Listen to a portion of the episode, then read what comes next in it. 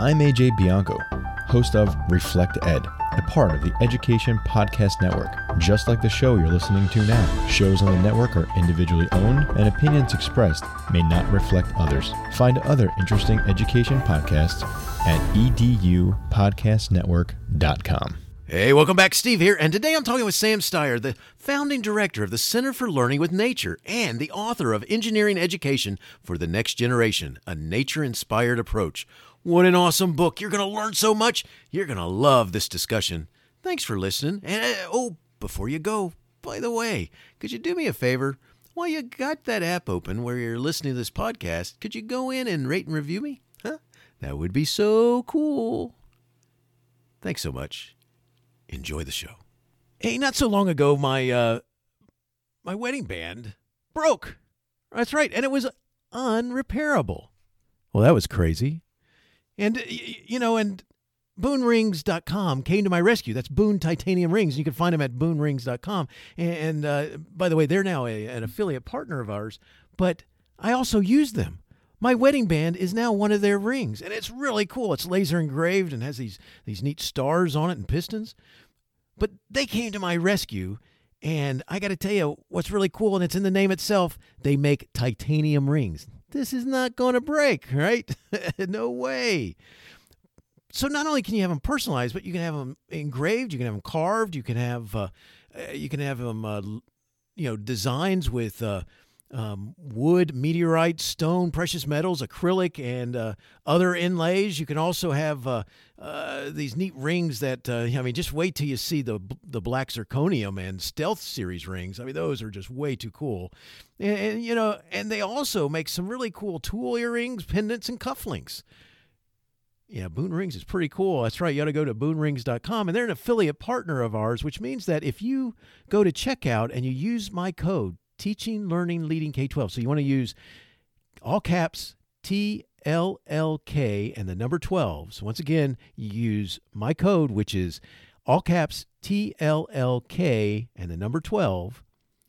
At checkout, you'll get a 10% discount. That's right. And uh, you'll help out the podcast because we'll get a commission. So go to boonerings.com. You'll be glad you did.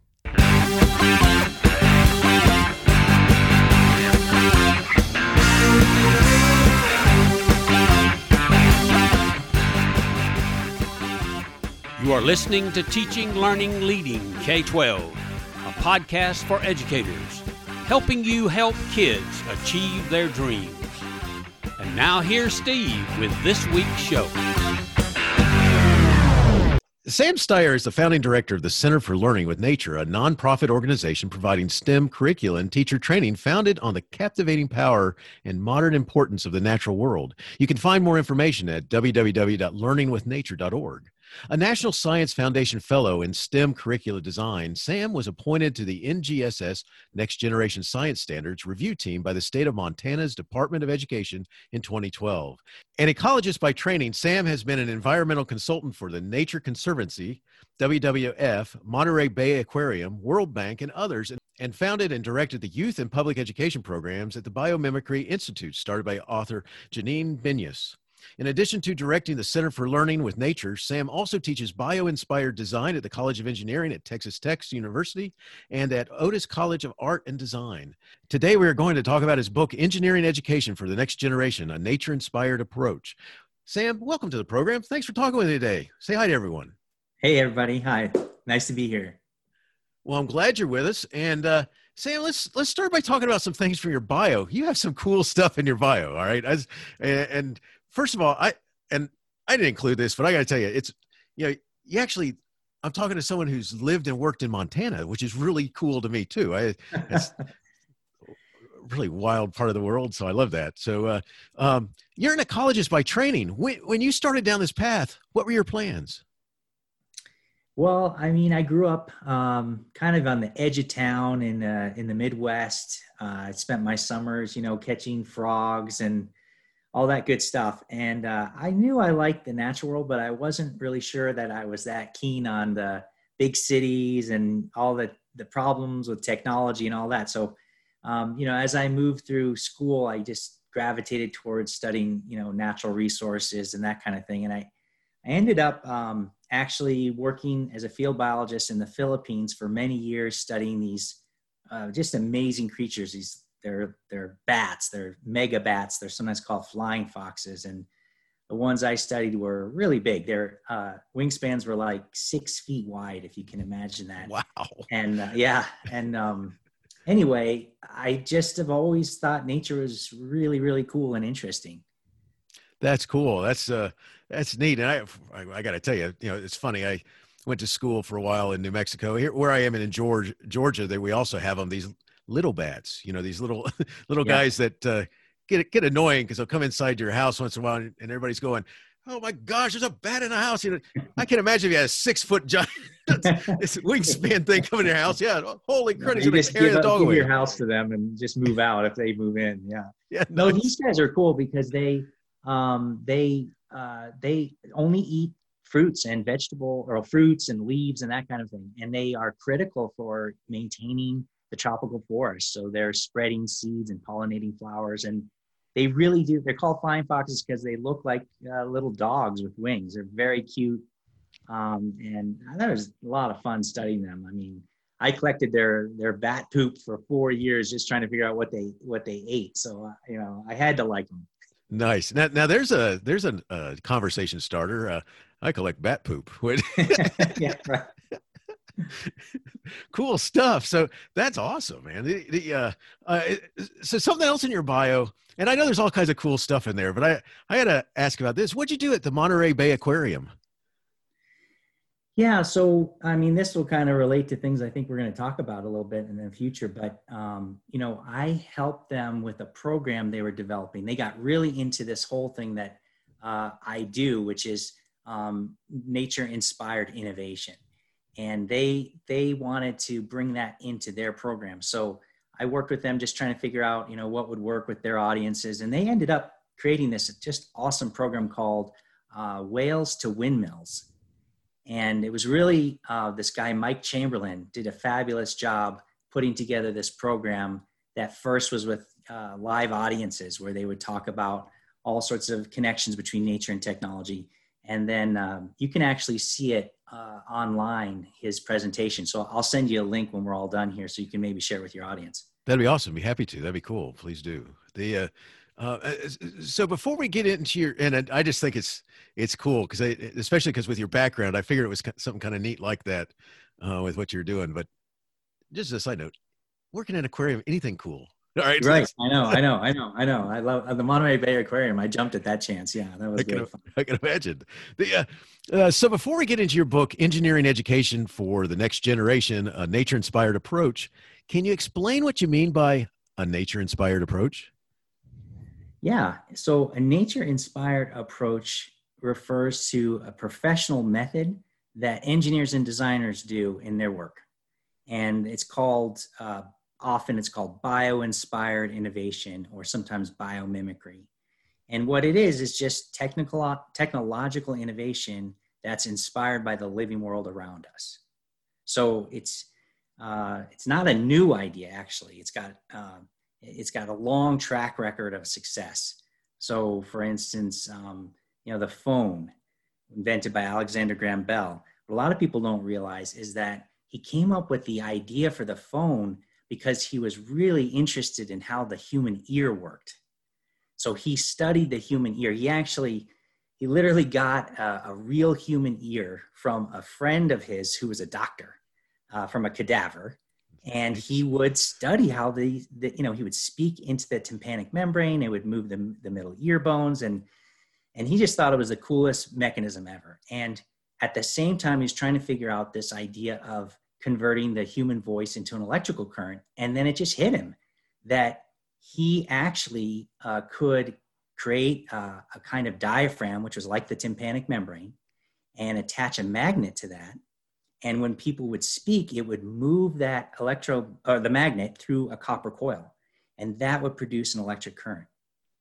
And that is the architecture of the microphone that's in all of our cell phones and then the reverse of that is is the same it's what we use for speakers so you know him studying the human ear was what enabled us to actually have cell phones in our pockets that work we have basically like a a model of the human ear in our phones.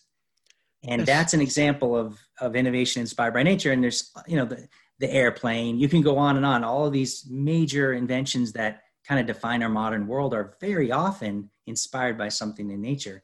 And today, it, it's it's just exploding. The, the kinds of things that engineers and designers are learning from the natural world, it's just it just keeps going and it's getting better and better. Very cool. Very cool. This is just this is just so cool because you don't really think about it how much you know probably you know the engineer or whoever it is the designer looking and thinking huh well check that out i think i could do something with this you know yeah yeah that's exactly it and and nature's the rest of nature is different than than us i mean it, it's had all this time to to be really creative in doing the things that it does and so when engineers and designers look at nature they very often come up with ideas that they probably just wouldn't have thought of on their own. So it's a it's a terrific partnership. It really kind of spurs human creativity and and and you know invention. That's cool. It's and it's and you can see it. You can see it, and I got to tell you, your book brings that to life. That's for sure. That a concept. So good stuff. I you know, and Sam, I have to tell you, the book is it's beautiful. It has a great feel. It has amazing color, and it just has some really awesome pictures and drawings. And you know, not only that, just your writing style is just amazing. It sucks you into it and it makes you want to read. And I'm not used to saying this about, you know, books like books that normally have something like, you know, talking to us about uh, how we're going to be doing engineering or you know i'm a history person you know this, you know whatever we would do there the history of engineering boy there that sounds like a that sounds like a snoozer right? And and instead that's that's not nowhere near whatsoever are we on that planet. And i and so and and just to give the audience i, I want to read something from one of the reviewers of uh, of sam's book. He says and i just took an excerpt of it uh, sam Stier offers an altogether new hands-on approach to teaching engineering that draws upon the excitement of living things that are all around us in the world he transforms the subject into what it really is not just fascinating but truly exhilarating and so I got to ask you, Sam, uh, what inspired you to write engineering education for the next generation?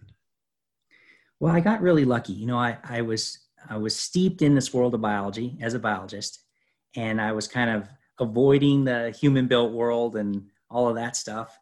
And then I heard a talk by a, a woman named Janine Benyus, who you mentioned, and um, it completely turned my understanding of biology upside down because what she did is she uh, drew together these stories of various engineers and designers who were doing this, who were looking to nature for ideas.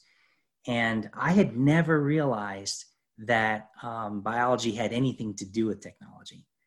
And so um, that kind of started me on this journey. And I ended up working with Janine for about six years at a nonprofit that she started, which continues today and does great work called the Biomimicry Institute and um, and then starting the Center for Learning with Nature to really focus on you know how this could enrich K-12 education. Well, that's excellent. That's you know, and, it, and it's just cool because you know, the more I read in the book, and, and I got to tell you, we only had so much time, and it's just like uh, there's some questions that I had to leave to the side that uh, didn't make the, didn't make the cut for one or two reasons. But I may slide one or two of them in there because it's just you know it's it's like one of the the cool things has to do with fire, which I thought was neat. Just the way it, you bring in the the thought that uh, we've been making stuff by fire since a long ways back, you know. yeah. But that's so. The, before I start giving away the book, let me let me get in here and uh, and talk about this. I mean, you know, one of the thing that uh, one of the things that I want to make sure is that. Uh, um, when somebody's reading your book, all they got to know is that this is going to be a different book based upon the introduction. And I love the title of it How to Make Surfers Invisible. All right. You know, normally introductions say things like, uh, now we're going to explain the font to you. All right. And, you know, things like this. And instead, how to make surfers invisible, which made me go, okay, I'm not skipping this. I got to read the introduction, man. And, uh, and this is such a cool area. What an awesome way to make me and anyone want to read more. Talk about this introduction and your style with, with writing the book. Well, um, yeah, this is research that came out of some uh, professors at Georgia Tech. And uh, they were working on this challenge. And the challenge is that unfortunately, sometimes sharks, you know, they will uh, bite surfers. And, um, and at the same time, there's all these organisms in the ocean that can do this neat trick where they uh, can direct, they actually can create and uh, direct light beneath them. So, what that does is if you can imagine uh, a predator swimming below, looking up for a tasty meal, and these critters have brightened up their undersides so that it matches the sky above. So, it's actually a form of camouflage that potential prey use to avoid these predators and they do it through all sorts of interesting crazy things like they have partnerships with bacteria that actually produce the light and so on. And then they have these cool structures which kind of match the light to the surrounding sky and so on. But the thing is you have all of that going on. And then you return to this question you know what do you do about sharks harassing surfers? And this idea of a surfboard that maybe directs light underneath it so that it doesn't cast a, a shadow or a silhouette uh, and kind of camouflages the surfer so sharks don't even see them and that that's that's innovation inspired by nature. That's cool. It's very yeah. cool especially i love yeah. the, the different descriptions of the different stuff. I mean just trying to figure out how to use it to keep them away from the the shark without you know the surfer having to carry like a grenade launcher or something. Yeah right no there's there's like there's all these elegant solutions in nature that that you know we would just never think of. Like who would ever think of of lighting up the bottom of a surfboard so that it basically disappeared? I would never think of that in a million years but you know nature's thought of it. And so that's the whole idea. That's so cool. They uh you know and, and i think this just says it speaks a lot to what's going to happen in the rest of the book because you bring up these unique situations and you talk about them in a in a neat sort of uh, fascinating way that uh, makes like i said makes me as a reader go this is cool. I got to keep reading you know i and uh, see where you're going and i love that. Uh, you know between between chapters one and two you get into sharing uh, you know how their approach fits with standards and how to introduce it to students and i think that was that's neat because i think right away you kind of take on anybody who might be thinking yeah yeah but this isn't going to work for my state or my kids and uh, because we got to follow these things called standards. Well you address that right off the bat. You want to talk about that yeah, sure. Actually, I mean, it, the, like when the NGSS came out in 2013, that was just a huge opportunity for bringing this kind of excitement into schools because for the first time, the NGSS brought engineering into school standards. Um, and so this works great with the NGSS from that perspective because there's these, you know, kind of themes that run throughout the NGSS uh, for engineering, like you design things, you test them, and then you you optimize them. So um, you know the whole idea is you can engage kids by including nature's ideas in that engineering design process. So so for example, let's say uh, the kids are going to make gliders, and they're gonna they're gonna make little gliders, and they're gonna test them with a you know with a room fan and a tape measure. So they're going to drop their glider in front of the room fan and see how far it goes. So you have them do that. And then you explore the natural world and how it glides. There's all sorts of things in nature that glide, right? There's dandelion seeds and there's helicopter seeds and there's, you know, flying snakes and all sorts of really cool stuff.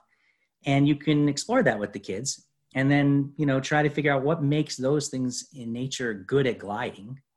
And then what ideas can we borrow from those things in nature to redesign and reimagine our gliders. So that's what the kids can do. They redesign their gliders, they retest them, and it, it's just a fantastic experience, not only from this engineering perspective, but also from this perspective of learning from nature how to design things better. Very cool. Very cool. It's and and and I like it because it's a great way to to start and get into in, into this as uh, we're going to start this journey um, and uh, seeing how it fits. And you know, one of the things that I wanted to talk about, because this kind of leads into it, is that you have this really cool formatting of the book. At the conclusion of each chapter, you have a segment called additional resources, which wow. okay, the, the amount what I'm saying is that it's the, the amount of resources and usefulness and uniqueness of them it, it's not like it's just a reference to a page of in a book or something like this you know anyone saying i would need a lot of help to do this has it throughout your book. And in each chapter, you also have cool activities to assist as well. Like one of my favorites is on page 70, analyzing stress with a photoelastic effect. And another favorite on page 167, making a dye, sensitized, boy, try that three times fast. Solar, you know, sensitized solar cell. Um, eh, talk about why these were included, as well as the thought that went into helping the reader, you know, be able to pursue the nature-inspired approach. I, I love this. Yeah, it's it's um, you know, it all kind of started with when when we started to figure out, all right, we want to bring this into K-12. It's really cool stuff that's going on in the real world with engineers and designers. Kids will love it. Um, you know, how do we do this and where do we start? And we decided that a great place to start was with materials and, and structural engineering because we, you know, on a daily basis, we kind of relate to the world uh, in terms of actual materials. Like I'm sitting in a chair right now and there's a desk in front of me and I can touch it, I can see it, I can feel it. So we wanted to start with with that kind of level of things, and um, with with materials, one of the things that material scientists and structural engineers think about is how uh, stresses on those materials behave and w- what's going to happen to those materials. Right? You don't want your chair to suddenly fall apart, and so it has to be designed to be strong enough, and so on. And so in this lesson, um, you learn about these kinds of forces, and um, then you know it's kind of theoretical and abstract and we really wanted to to make this uh, visible to the kids. And i just so happened to uh, be reading and stumbled upon this thing called the photoelastic effect. And it's so simple you can't believe it. I mean you can literally try this out at home. In fact i did for many many weeks and made my family think i was crazy. But all you do is you get some clear uh, peak plastic it's that number one recycling plastic. So it's like the that plastic you have with uh, that that you know contains strawberries at the grocery store. You get that kind of plastic. And then you need uh, a pair of polarized sunglasses. Most sunglasses are polarized. And then you take this little piece of plastic and you put on your your sunglasses and you hold it up in front of your computer or your cell phone screen with you know maybe a word doc open so it's nice and bright. And what you're going to see is a whole bunch of colors. Just going to pop out that you can't see with the naked eye but as soon as you have these sunglasses on and you're holding it up in front of a computer screen or something like that you can see them. And what these colors uh, are are they are the, the physical stresses in that material um, passing through that material in real time. So if i if i squeeze or twist that plastic those colors are going to change. And that's because I'm kind of changing the thickness of the plastic. And so that changes where the colors are and what colors even show up. And engineers use this to kind of analyze the physical stresses passing through materials. And that's, the materials are so simple that we realize, hey, we could use this in a classroom. And it's just really fun. So the kids actually see this stuff. It's it's not theoretical. It's right there in their hands. It's beautiful because there's all these colors. And then you can start experimenting with stuff like create different shapes and put different kinds of pressures on this.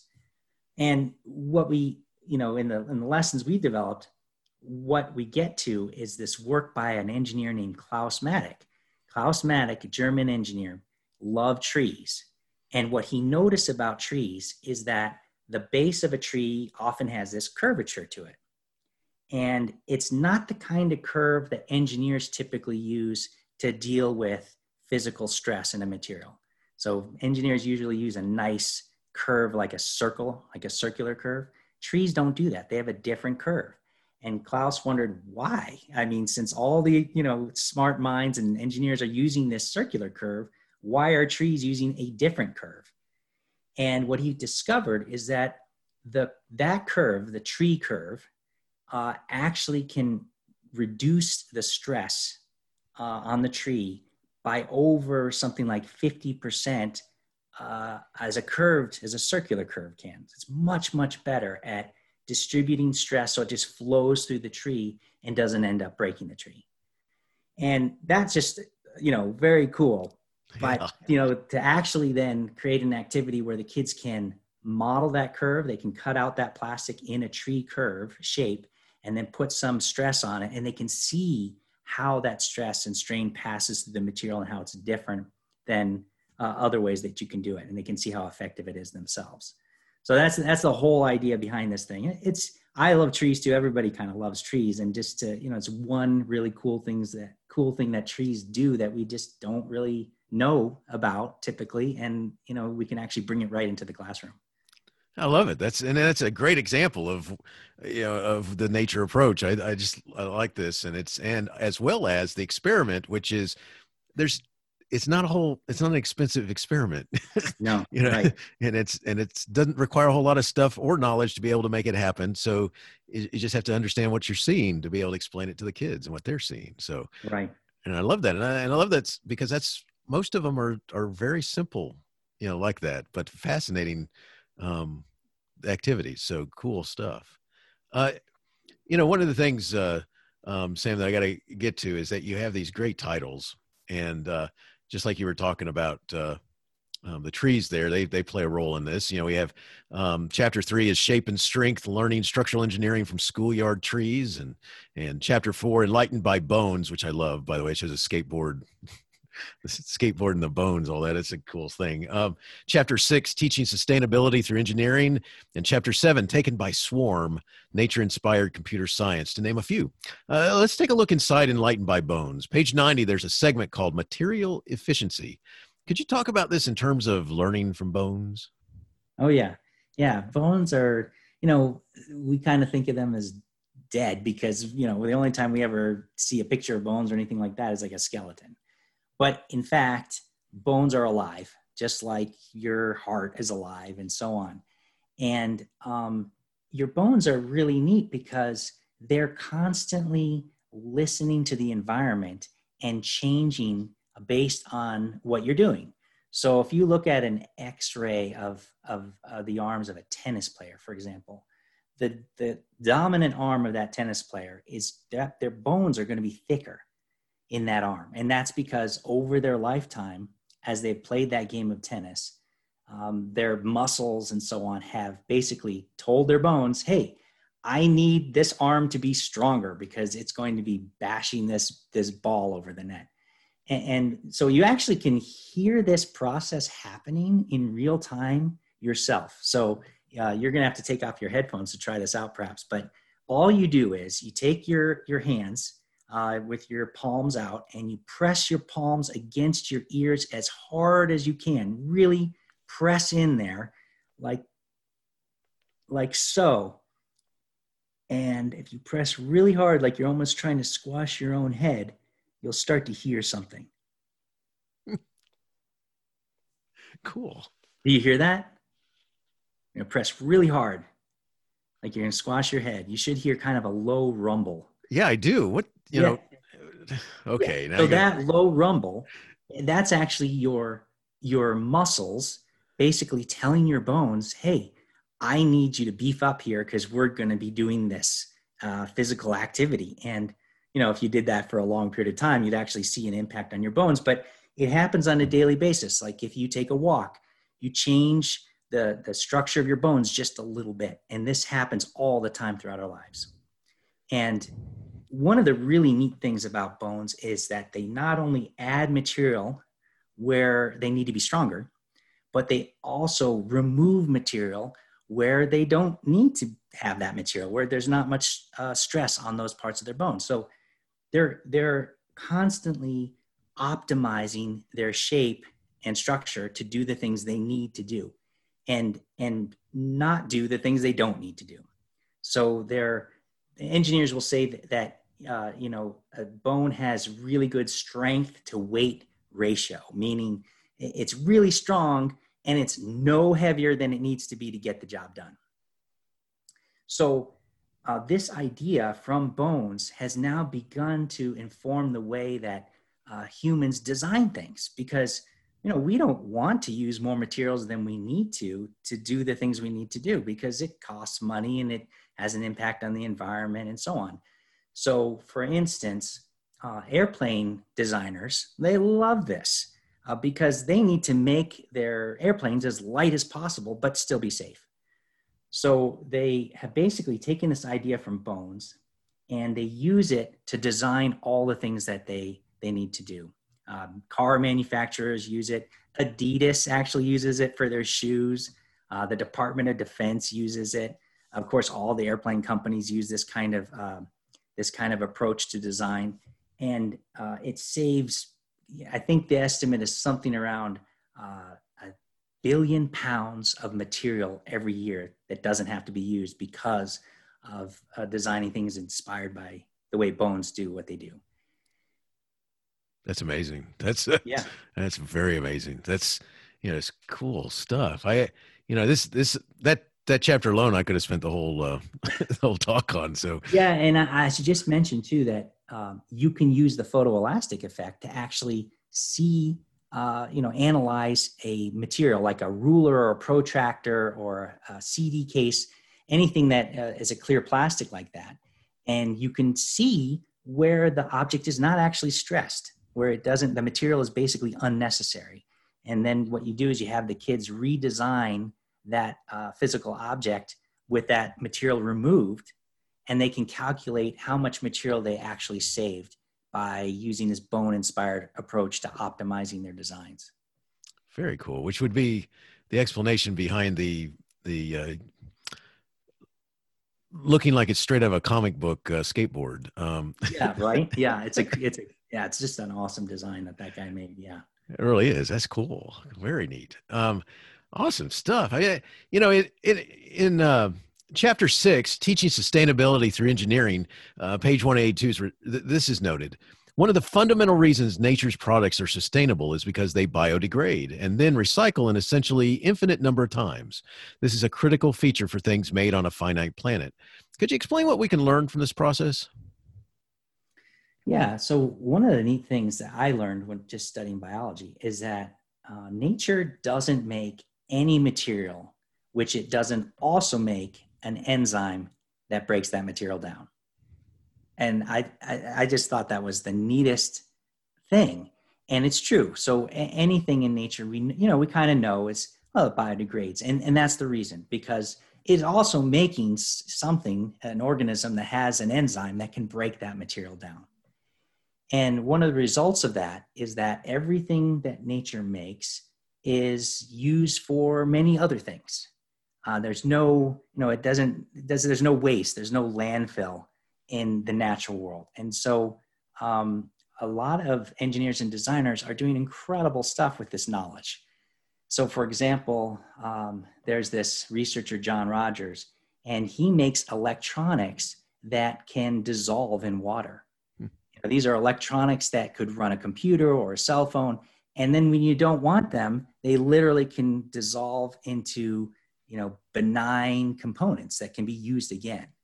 Um, so things you would never think uh, would be possible when you actually look at what nature can do and then try to do it with human technologies, often you can be surprisingly successful.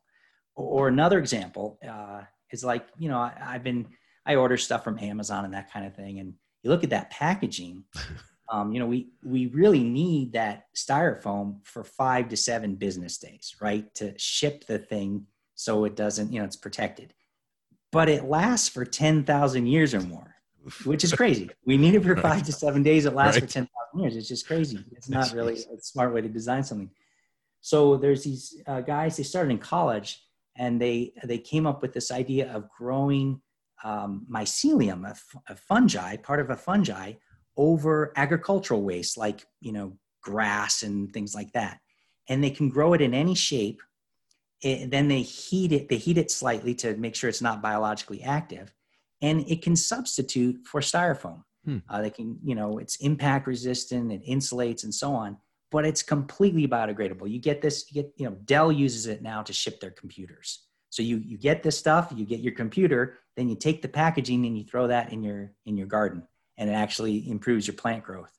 And, and so that's that's a great example of actually learning from nature and borrowing ideas from nature. Um, there's a I could go on forever about this. I have a board member. He has a company called Newlight Technologies. They make plastics out of atmospheric carbon dioxide, out of air. Wow yeah and you okay. think how could that be possible how could you right. possibly make something like that but when you think about it and trees do that every day. They're making this incredibly solid substance wood and it's it's more than 50% carbon dioxide from the air. It's just compressed air basically. Um, and so all sorts of things are possible.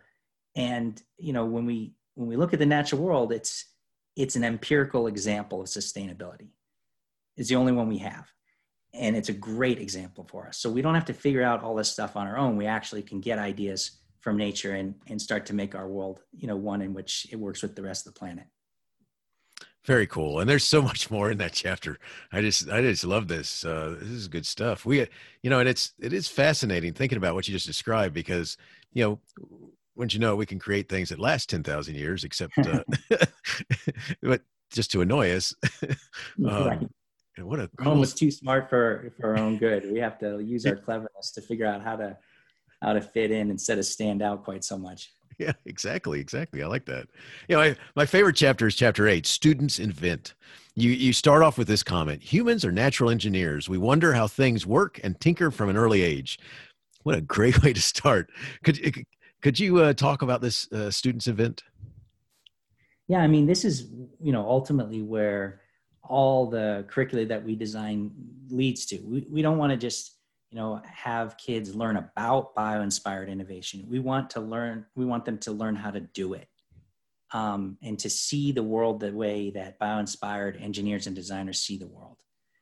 So, um, you know, whatever kind of sequence of lessons that you use, our curriculum always culminates in the kids having the opportunity to kind of bring their everything they learn together and design their own um, innovation that's inspired by nature.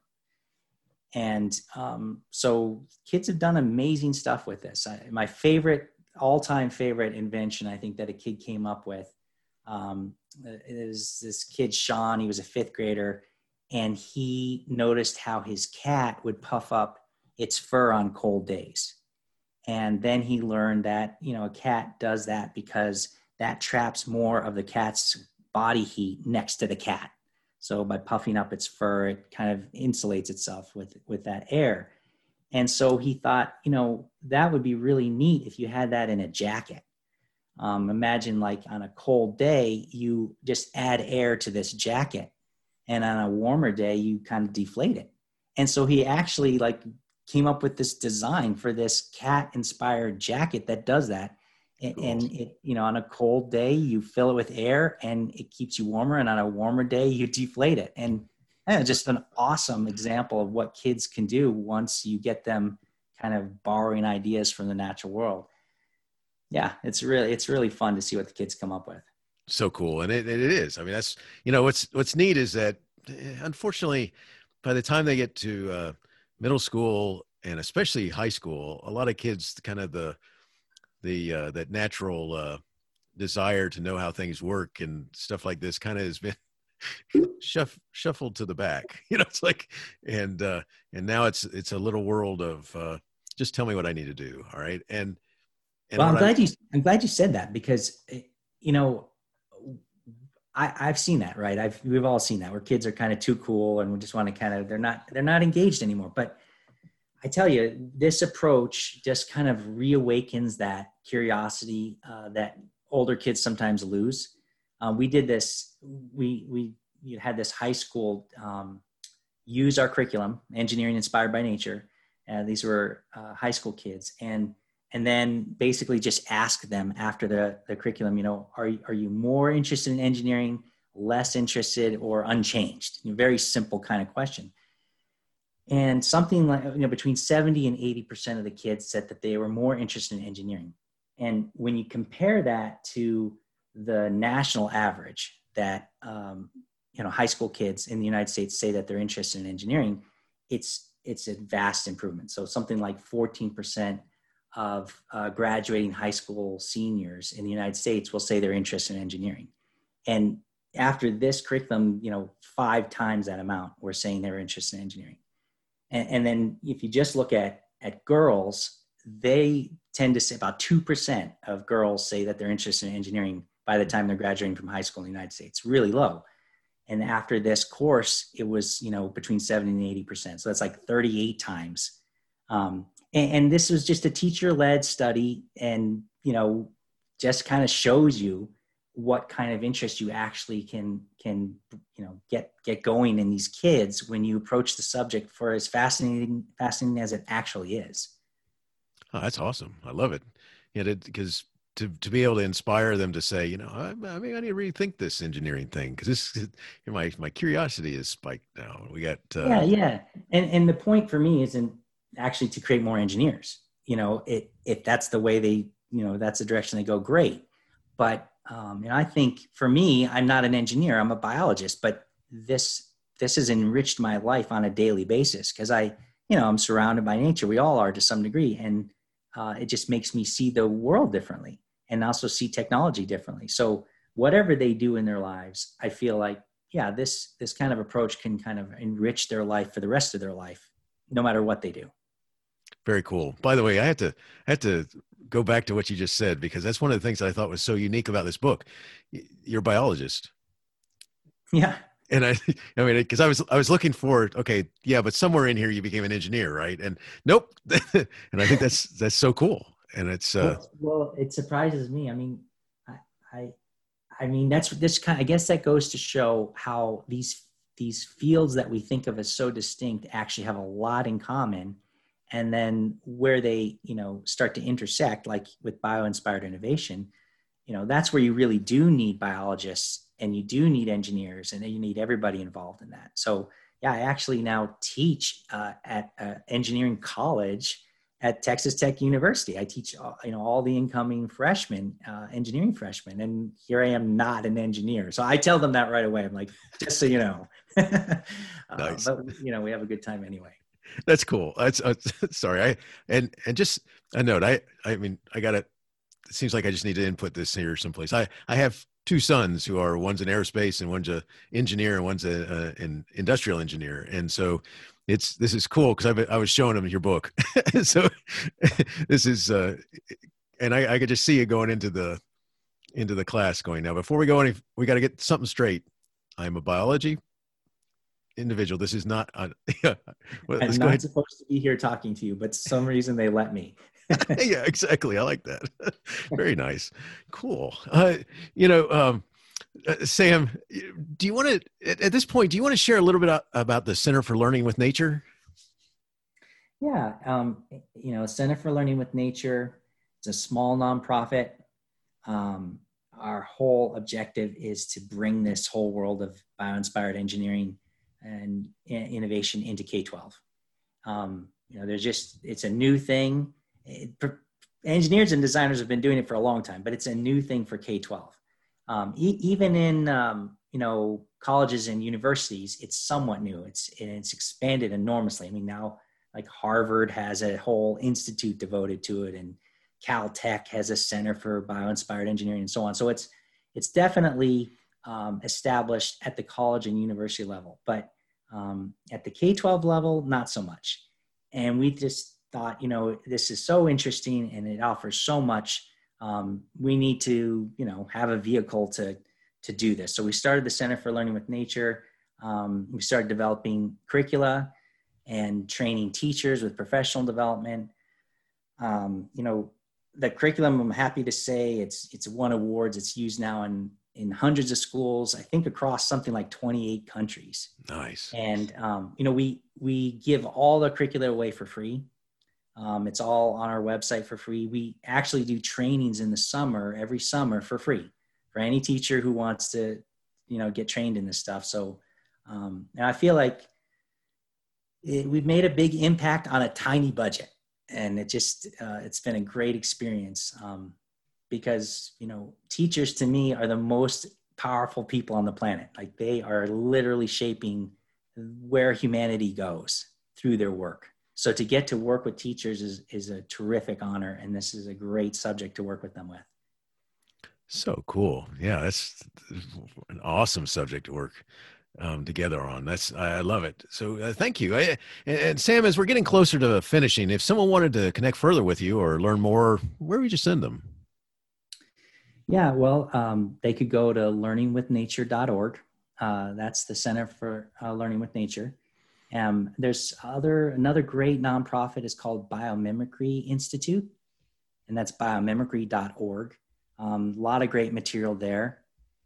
And you know, if teachers want to contact us and ask any questions, there's a link there where they can, um, you know, email us. And um, you know, we tend to get back to people pretty quickly. We we love to have interest in this subject. Excellent. Well, I'll make sure that's in the show notes, and uh, you know, that's is uh, um, look. It, it's just uh, you, you guys got to reach out to him and ask some questions. Good stuff. You just heard our conversation here, so uh, keep it going. You know, the last two questions I got for you are things I like to ask my guests, and the first one goes like this: Sam, when when things get difficult or there are too many issues all coming at once, and you want to quit, how do you overcome those feelings and keep going? Yeah, we all have those times. I, this is just a, you know, sometimes you run into something that just holds your interest, and and this is one of those things for me. So, um, you know, it it kind of improves how I see the world. It enriches it. You know, the more I learn, and that's a great thing. So, um, you know, I think we all need to be you know engaged intellectually with what we do. We have to be interested in what we do. And always talk about student engagement but we don't talk about teacher engagement very much. And to me you know you can't be a good teacher unless you are actually interested in what you're teaching about. Um, so i don't know. I i i i just uh, you know kind of this stuff keeps me going. I i don't really you know it doesn't it doesn't it's not a well that runs dry. There's always more to learn, and it's always just fascinating to see what humans are doing with this kind of knowledge. So, yeah, I just keep on going that way, I guess. That's cool. I mean, having that passion for what you do is what's you know that's that's good stuff. So, uh, last question: Do you have a teacher in your past who made a difference in your life? If so, who was it, and what would you say if given the chance to say thank you? Wow, uh, there's there's a few. I mean, um, Steve Siebert comes to mind. He's a he was my um, my master's thesis professor at the University of Montana, and just a great guy. He gave me lots of space and support, um, and it's just exactly what I needed, you know. Uh, and then, um, gosh, Janine Benyus for sure. Uh, she changed how I look at at the world. Um, she was like just a like a lightning strike in, into my soul, just fabulous. And um, so I would definitely thank her. Uh, Tiffany Roberts was the first teacher uh, I worked with um, with our new curriculum, Engineering Inspired by Nature, and she's a, a, public high school teacher in California. So I, you know, I would definitely thank her um, for just keeping me going and realizing that this thing actually was, you know, a great thing and had legs. Very cool. Thank you so much. Hey, Sam, thank you so much for talking with me today. Engineering Education for the Next Generation, A Nature Inspired Approach is an amazing book. Uh, can I, you know, basically, can I start over and study engineering following your approach? I mean, that's, that's right. I, I only, I got a bunch of years left. We can, yeah. uh, your book's awesome. I, I, love the way it's written uh, and I want to read and know more with every page. Kudos, you know, wishing you the best in all you do. Thank you so much, Steve. This has been a lot of fun. Teaching Learning Leading K 12 is excited to be a member of Voice Ed Radio. Voice Ed Radio, your voice is right here. Teaching Learning Leading K 12 is a proud member of the Education Podcast Network. Podcasts for educators, podcasts by educators.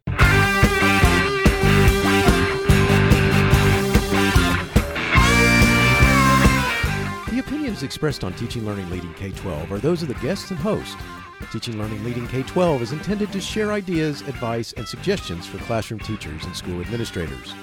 Teaching Learning Leading K 12 is produced for educational purposes. Thanks for listening, and I hope you'll share it with your friends.